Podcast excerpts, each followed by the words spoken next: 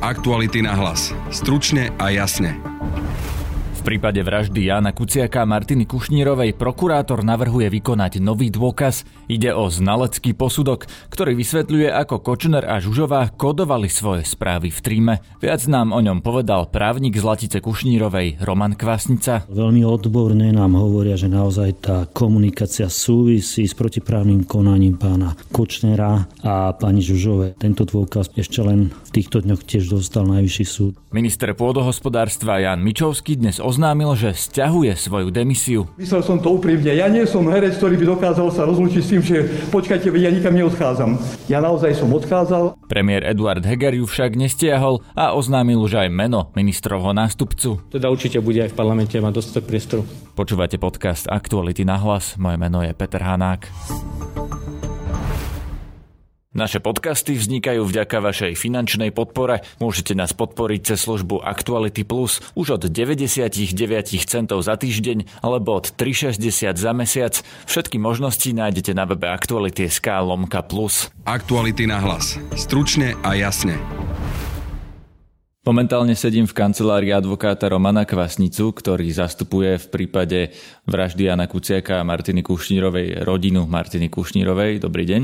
Dobrý deň. Pán Kvesinca, ja som sa dozvedel, že v prípade vraždy existuje, alebo prokurátor navrhuje nejaký nový dôkaz. Viete povedať, o čo ide? Tak e, vaša informácia, alebo teda tá vaša vedomosť o tomto dôkaze je správna.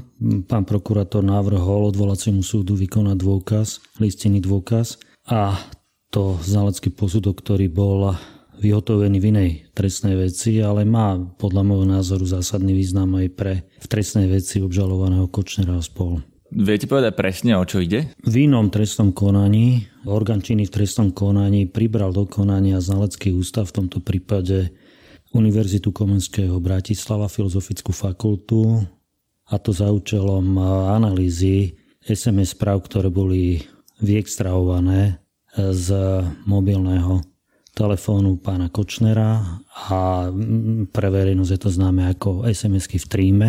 Pán e, Kočner mal rozsiahlu komunikáciu a my sme sa snažili v našej trestnej veci klásť určitý dôraz na tento zákonne získaný dôkaz. Zatiaľ sa nám to nepodarilo a myslím si, že znalecký ústav, ktorý bol dokonania pribratý, tak e, to svojou činnosťou by mohol prispieť ku tomu, aby tento dôkaz mohol mať zásadný význam aj v našej kauze. Vieme, že súd v podstate odmietol si vykladať tam všelijaké tie smajlíky, smrtky, zuby a podobné veci. Ten dôkaz, ktorý sa predkladá teraz, teda ten znalecký posudok, to nejakým spôsobom vykladá alebo hovorí, akým spôsobom máme tomu rozmieť? V trestnej veci vraždy Jana Kuciaka a Martinky Kúšnírovej podľa môjho názoru súd v rozpore so zákonom odmietol sa akýmkoľvek spôsobom zaoberať týmto dôkazom. My sa domnievame, alebo ja si teda osobne myslím, že preto neexistoval žiaden dôvod, pretože z bežného prečítania tejto komunikácie je zrejme, že táto komunikácia súvisí s usmrtením, e, s usmrtením Jana Kuciaka Martinky Kušnírovej. Ja si dokonca myslím, že môže mať zásadný význam pre potvrdenie výpovede svetka Zoltána Andruškova, ktorý vlastne popisoval priebeh deja alebo priebeh e, toho protiprávneho konania presne tak, ako to kopírujú SMS-ky medzi pánom eh, Kočnerom a pani Žužovou. No a čo tento nový dôkaz o tom hovorí? Tento dôkaz si myslím, že veľmi precízne spracoval v kritickom období výmenu SMS správ medzi týmito dvomi obžalovanými. A dal tieto správy do určitého, nazvieme to, vyhodnocovacieho systému. Pardon, a vyplývajú z toho určité, podľa môjho názoru, zásadné zistenia, ktoré by som povedal veľmi odborne nám hovoria, že naozaj tá komunikácia súvisí s protiprávnym konaním pána Kočnera a pani Žužovej. Ale do detailu by som nerad išiel, pretože tento dôkaz podľa mojich informácií ešte len v týchto dňoch tiež dostal najvyšší súd a asi by sme mali byť korektní a vyčkať si aby sa s tým aj súd oboznámil aj všetky strany konania. Takže ten dôkaz vlastne hovorí o tom, že čo znamená tá smrtka, čo znamená tá šípka, čo tieto veci, že vykladá tie smajlíky, alebo len hovorí napríklad, že toto je šifrovaná komunikácia, takýmto spôsobom sa kriminálnici bežne dohadujú, lebo si asi nenapíšu, že idem niekoho zabiť alebo vražda sa práve stala. Tak predovšetkým tento znalecký posudok spracoval, ako som už hovoril, v kritickom období posielané správy medzi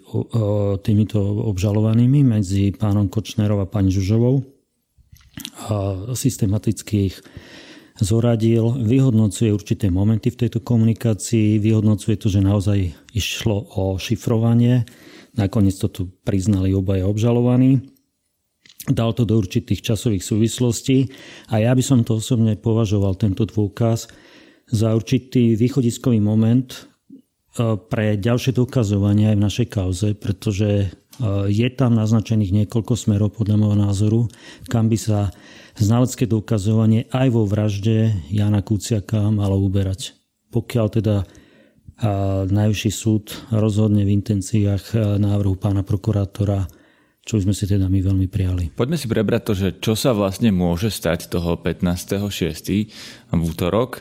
No, tak súd môže potvrdiť nevinu Kočnera a Žužovej, alebo môže zrušiť ten rozsudok e, špecializovaného trestného súdu a čo, vrátiť im to úplne na nové prejednanie, teda do bodu nula, alebo to je, vôbec je možnosť, že by to mohlo ísť do bodu nula, alebo tá tretia možnosť je vlastne, že by im to vrátil s nejakými konkrétnymi pokynmi. Tak uh, môžeme očakávať asi laicky povedané dve nejaké zásadné rozhodnutia, alebo alternatívne, že by mohli byť dve.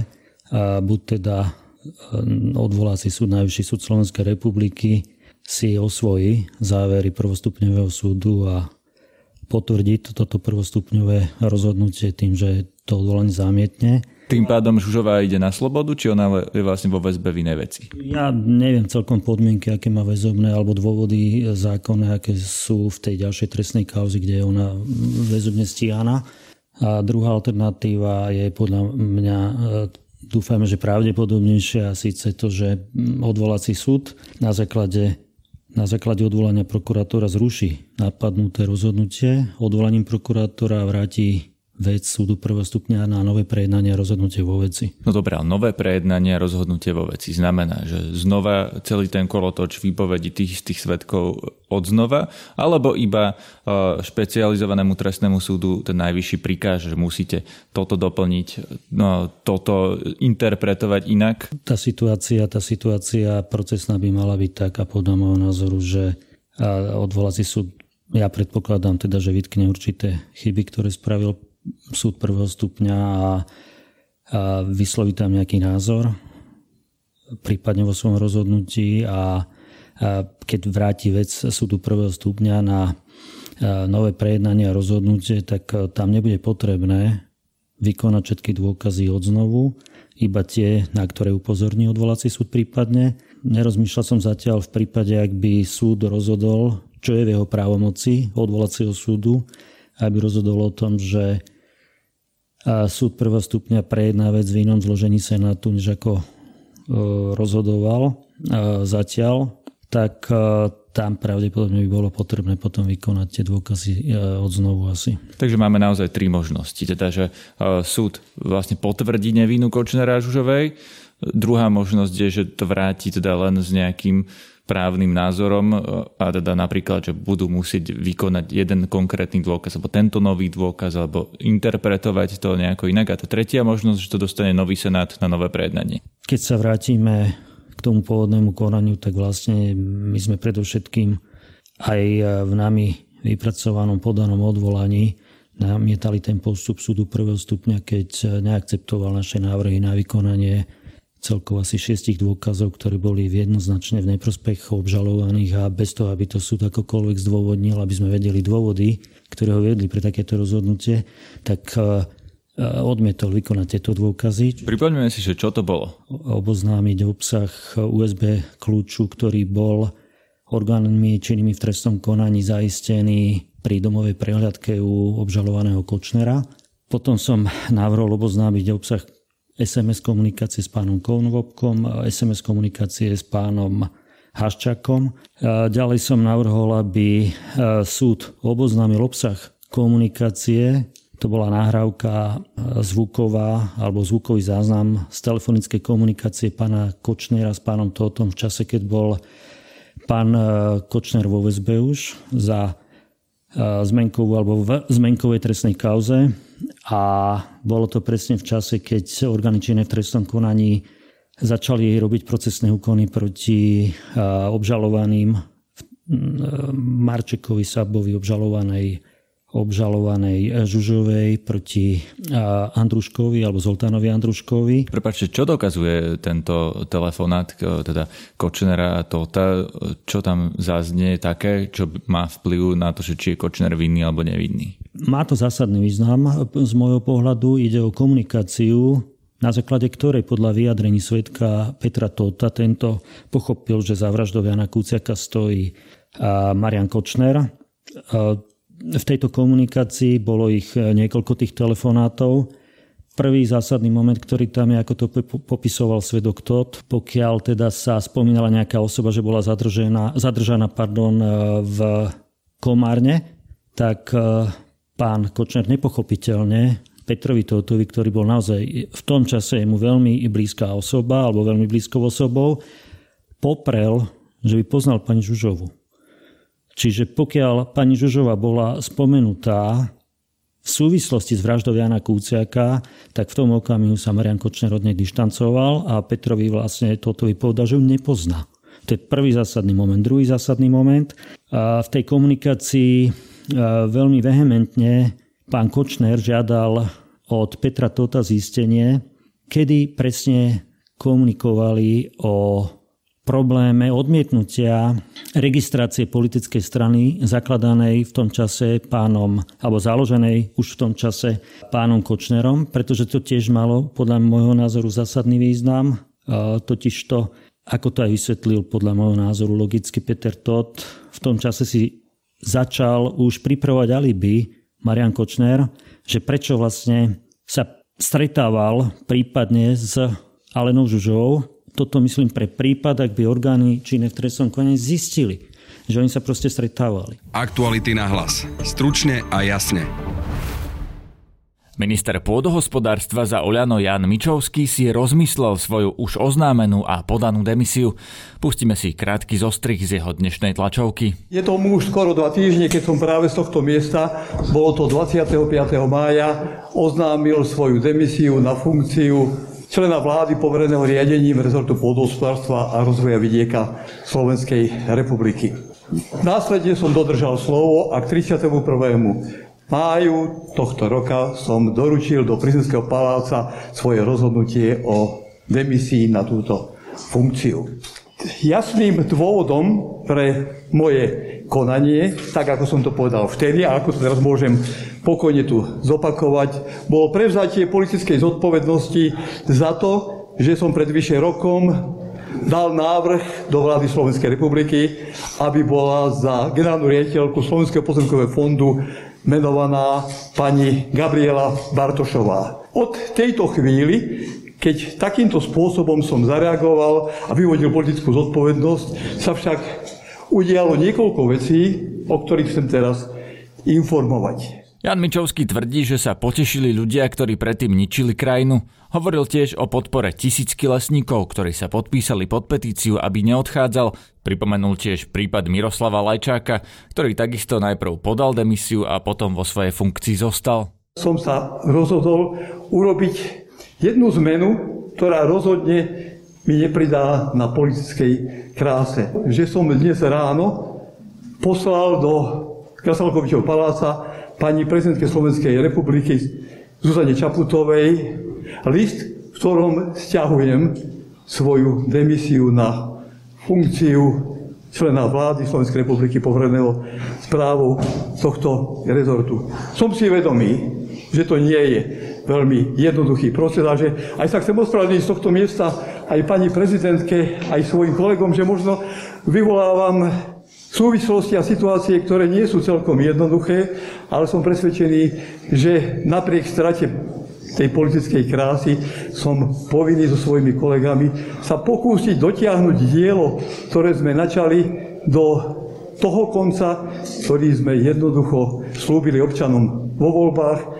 Myslel som to úprimne. Ja nie som herec, ktorý by dokázal sa rozlučiť s tým, že počkajte, ja nikam neodchádzam. Ja naozaj som odchádzal, ale tie, tie atmosféry a tie súvislosti, ktoré vytvorili polnospodári a lesníci, ma donútili pripomenúť si možno, ja som to raz asi aj použil, aj keď na Facebook veľa nechodím, ten výrok Jana Luxemburského, že toho Bohdá nebude, aby Český král z boja utíkal, tak by som chcel povedať, nerad by som utiekol z boja, keď pôjdem z tohto boja s pocitom, že iná možnosť nebola. Vy hovoríte teda, že budete ďalej bojovať, ten boj, v ňom by nevedel pokračovať aj váš nástupca? Ale určite áno, ja som nikdy nepovedal, a vy, čo ste tu boli toho 25. mája, si to určite pamätáte, povedal som, že môj nástupca, nech to bude ktokoľvek, bude lepší, ako som bol ja. Na tomto trvám. Tam ten určitý proces musí jednoducho ísť práve týmto smerom, že musíme vždy nájsť tých lepších. Len ja reagujem a toto celé moje rozhodnutie je možno do istej miery emotívne, ale veľmi úprimné na to, že sa také množstvo ľudí vyjadrilo, Janičovský, ostaň, neodchádzaj, verili sme ti, sklameš nás, keď pôjdeš preč. Opakujem, uznávam, že to bude pôsobiť politicky nie veľmi pre mňa dobre. Ale ja naozaj nie som už v mojom veku tobožne v tomto kresle ministra pôdohospodárstva preto, aby som bol za pekného. Ja chcem dosiahnuť to, čo považujem a čo som považoval vždy vo svojom živote za dôležité, aby sa ukázalo, že správa štátu sa dá robiť lepšie, ako to bolo v minulosti. A preto aj odpovedám, že ten nástupca, ktorý príde, po mne to bude robiť ešte lepšie, ako sme robili my. Ale my sa za čo hambiť nemáme. Premiér Eduard Heger popoludní oznámil, že už má iné meno nového ministra, bude ním Samuel Vlčan. Minister Mičovský podľa neho o tomto fakte vedel už počas svojej dnešnej tlačovky. Ten proces vlastne prebehol tak, že pán Mičovský ohlásil svoju demisiu, následne sme hľadali eh, jeho nástupcu. Tento proces prebehol. Ja som pani prezidentke, ako som ma informoval, v piatok odozdal finálne meno tohto nástupcu a dnes vlastne som sa stretol s pani prezidentkou, aby sme dohodli vymenovanie tohto nástupcu. Je to pán Samuel Vlčan. To znamená, že tú tlačovú konferenciu si urobil potom, ako už vedel, že bude nahradený? Pán Mičovský vnímam túto tlačovú konferenciu ako také symbolické gesto voči ľuďom, ktorí teda po ohlásení jeho demisie mu vyjadrili silnú podporu, čo je myslím si, že veľmi milé gesto, že ocenili jeho prácu a teda predpokladám, že to chcel urobiť aj ako také poďakovanie a vyjadriť, že ostáva tejto oblasti verný, čo teda určite bude aj v parlamente mať dostatok priestoru. Samozrejme, že s pánom ministrom komunikujem, aj dnes ráno som s ním komunikoval. Tak ako som povedal, za tým si stojím a nemyslím si, že je potrebné, aby sme teraz rozoberali detaily našej diskusie, lebo nemá žiadnu pridanú hodnotu pre občanov. Na dnešnom podcaste sa podielali Adam Oleš, Matej Ohrablo a Valentína Rybárová. Zdraví vás Peter Hanák. Aktuality na hlas. Stručne a jasne.